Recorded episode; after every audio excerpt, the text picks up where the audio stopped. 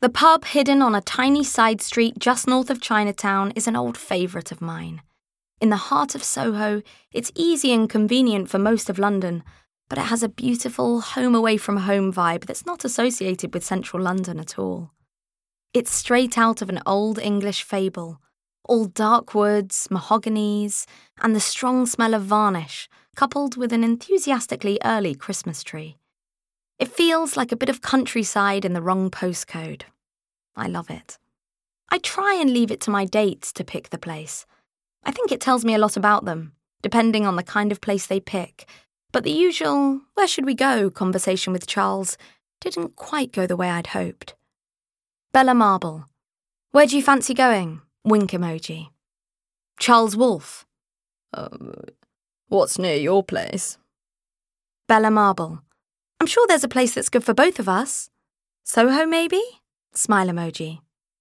Charles Wolfe. I don't know Soho. Bella Marble. Where do you work then? I'm happy travelling to you if you know somewhere nice. Smile emoji. Charles Wolfe. Running late. Be there in 10. X. Bella Marble. Beware. Charles Wolfe. Wrong chat. Another sign maybe that it wasn't going to be the happily ever after I'd hoped for. But it wasn't like he was the only guy I was chatting to either. Well, he was, but it wasn't like I wasn't open to chatting to multiple other men.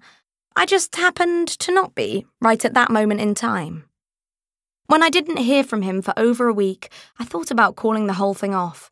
But then it occurred to me I had the power. I'm a strong female, raised in a house led by a strong female, living with other strong females, and watching strong females on the television more often than I'd care to admit.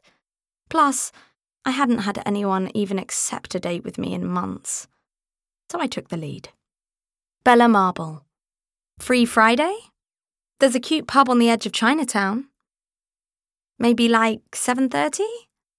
I think it might already sell mulled cider if you're into that. It also sells beer. Or wine, if that's what you drink. It's like a normal pub, it sells all drinks, just to be clear. It's not like a specific cider place or anything, is what I'm saying. I just called them up to check and they won't be selling mulled cider. So, like, let me know if you fancied it. No problems if not, obviously. We could also meet later if you had other plans.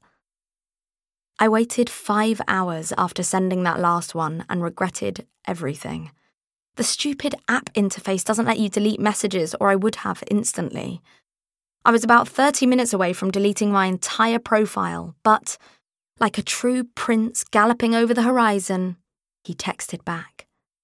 Charles Wolfe. Sounds good to me. Let's say 11.